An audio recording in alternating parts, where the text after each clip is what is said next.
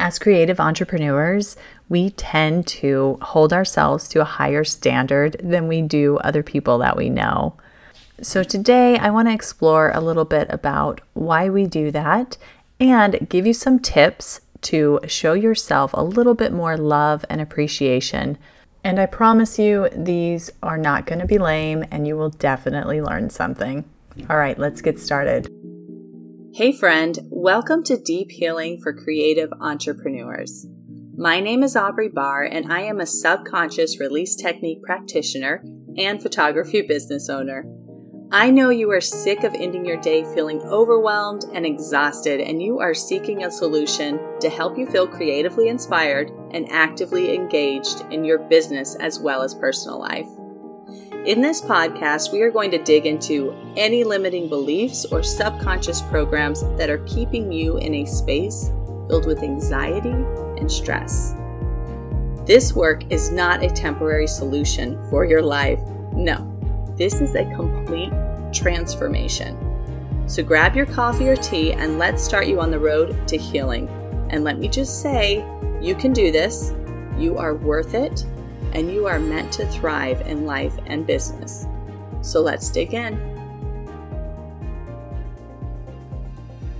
This is such an interesting topic because when you think about it, there's really no one else in the world that knows you to the level that you know yourself, which truly provides for an amazing relationship that you can have. But it also opens us up to a lot of self criticism and judgment. So, I thought it would be a good subject to talk about three ways to show love and appreciation for yourself and kind of cultivate that relationship better. The first one that I wanted to talk about is speak words of love and appreciation.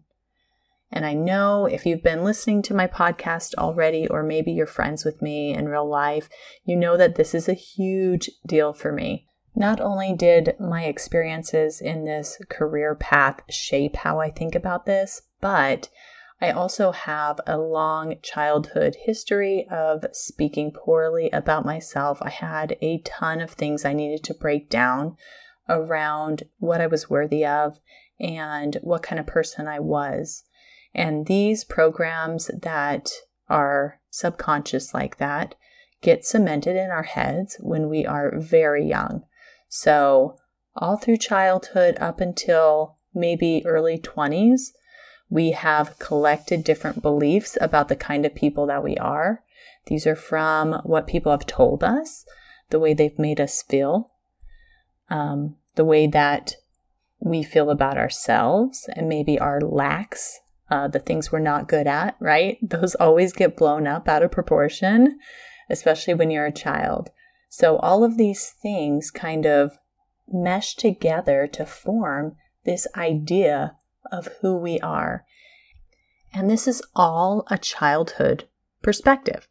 So as we age, as we mature, we learn more about ourselves, we take with us these old thoughts and ideas about who we are into adulthood and sometimes even into parenthood or our relationships with our spouse or partner. Now, these ideas may be true, right? They may be like, I'm lazy, and maybe I really am. but they're mostly not beneficial to our future growth, right? When we have experiences when we're younger and we take a lesson from it, it is acceptable and even better to take the lesson without having to experience the old emotions that we had from that original lesson. When we work on these past experiences and kind of dig through them to find these underlying stories that we're telling ourselves, we do not get rid of the story or the experience. We simply pull out the emotions and the limiting beliefs that we got from that experience and we're able to release them. So, outside of doing that specific work, there are things that you can do on your end by yourself that are going to kind of help this to move around and start opening up for a different dialogue for yourself. So, if you picked up on a past memory that could be contributing to a negative self talk, then go ahead and jot that down. And I want you to kind of write down a synopsis of what exactly happened in that time and how did you feel. And if you can start dissecting that, then you're going to come up with some of the ideas about the kind of person you are. And hopefully, you will be able to connect the dots between that experience and the way you think that you're perceived by the world. Because one of the bigger lessons to learn here is the way that we think we're perceived by other people and the way that we actually are are most likely completely different. So I'll give you a little bit of an example. Let's say you were in elementary school and you stayed after for an activity, and maybe your mom was supposed to come pick you up, but she had other things going on and she kind of forgot. So in that moment, you're safe, you're still at school, but you're thinking, I'm not that important and I'm easily forgotten and my own mom can't remember me, right? All of these things come up and we're totally not dissing on moms, right? Because we've all been there. This is never about blaming, it's always about accepting our individual circumstances and just being able to look at it through the lens of a little more clarity even though we may see this now and think, oh my gosh, you know, that was okay, I maybe overreacted, or maybe those feelings were unfounded, right? Because I was a kid and I didn't understand what was going on. Okay, that's fine. But some of those ideas are still locked in our head, right? The I'm not important. And you'll see that show up. You'll see that show up for a lot of people in their businesses.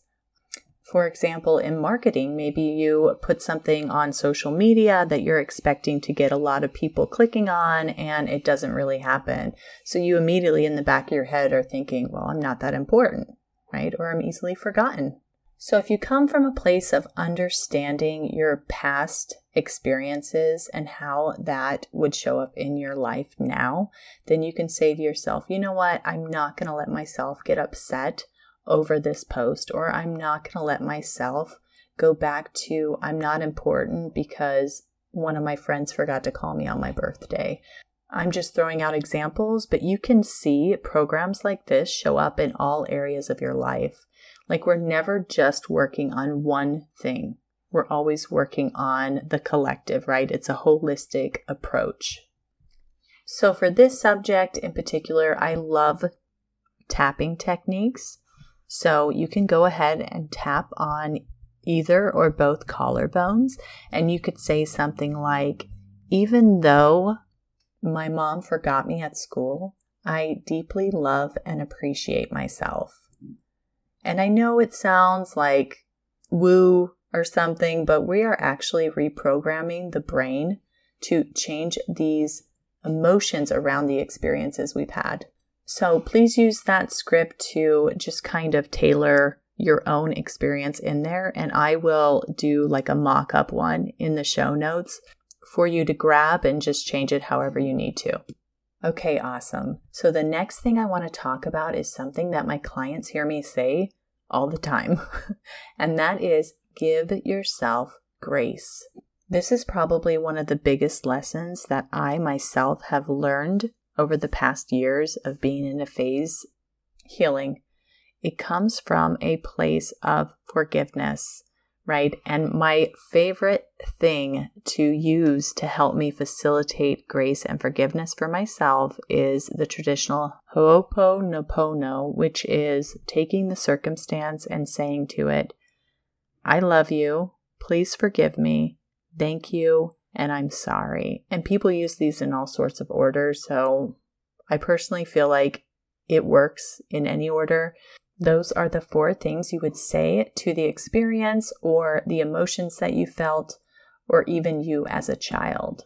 I just love how this practice puts things back into your hands, right? Like, because some things that happen to us when we're kids or even adults are not really a fault of our own but we still may take some of it and blame ourselves, right? So, this is just a really good way to release any trapped emotions around the experience and allow ourselves to move forward.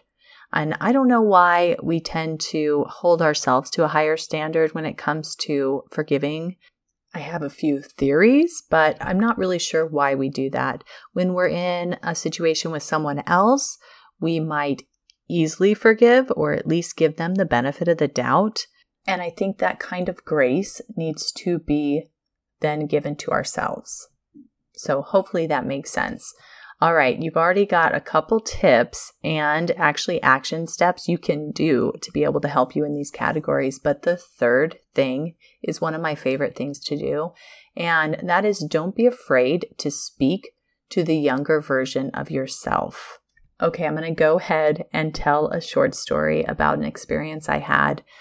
About two years ago, I was taking a CEU class and at the very end of this like amazing 3-day experience, we were doing this candlelight meditation. So even though we were in a big group, it was a very personalized thing. Like everybody was going to have their own experience with this meditation. And I remember expecting a certain feeling to come out of this. Like I thought for sure it was going to go in one direction, and I was completely floored that it didn't go that way. And what ended up happening was during the meditation, I saw a little Aubrey and she was sad. And I just felt like immediately she just needed a hug. And so I gave her a hug. And that was essentially the whole meditation. Um, so it was just very fascinating to me. And the feeling that came over me was an abundance of love for this little child. In fact, I even remember that I said to her, one day in your future, there are going to be so many people that love and appreciate you. And I know that sounds like maybe she didn't get a lot of love, but that's not what it is. It is just wanting to recognize where she was in that moment. So I know I keep saying she, and some of you maybe don't quite understand this experience, but the thing that I want you to take from it is that it's okay to be in a different stage of life and to meet yourself there. And I want you to think about like if you have kids or even, you know, dog kids or cat kids, there is very little that they can do to make it so you do not love them fully anymore, right? Like I know this really was significant for me because my daughter was already nine, eight or nine at the time. And there's just no way that I wouldn't love that kid, right? So I was able to take how I feel about my child and say, why don't I love myself at the same capacity that I love her? It's such a profound question, and I just want to leave that with you today. And I hope that this has inspired you to speak more words of love and appreciation, to give yourself grace, and to not be afraid to approach that younger version of yourself and give them a hand too. Because these are all the ways that we can heal on a deeper level. All right, guys, have a wonderful day. I'll see you next time. I hope this podcast spoke to you in some way. If it did, please go ahead and leave me a review and subscribe so that I know you're enjoying what you hear. And further, if you know somebody else who owns their own creative business and struggles with anything that we spoke about, please pass this on because it is my hope that we will be able to build a community of like minded individuals who love on each other and appreciate the many facets that make our creative business so unique. And lastly, check out the show notes to find my free Facebook community and other useful links to work with me. All right, friend, see you soon.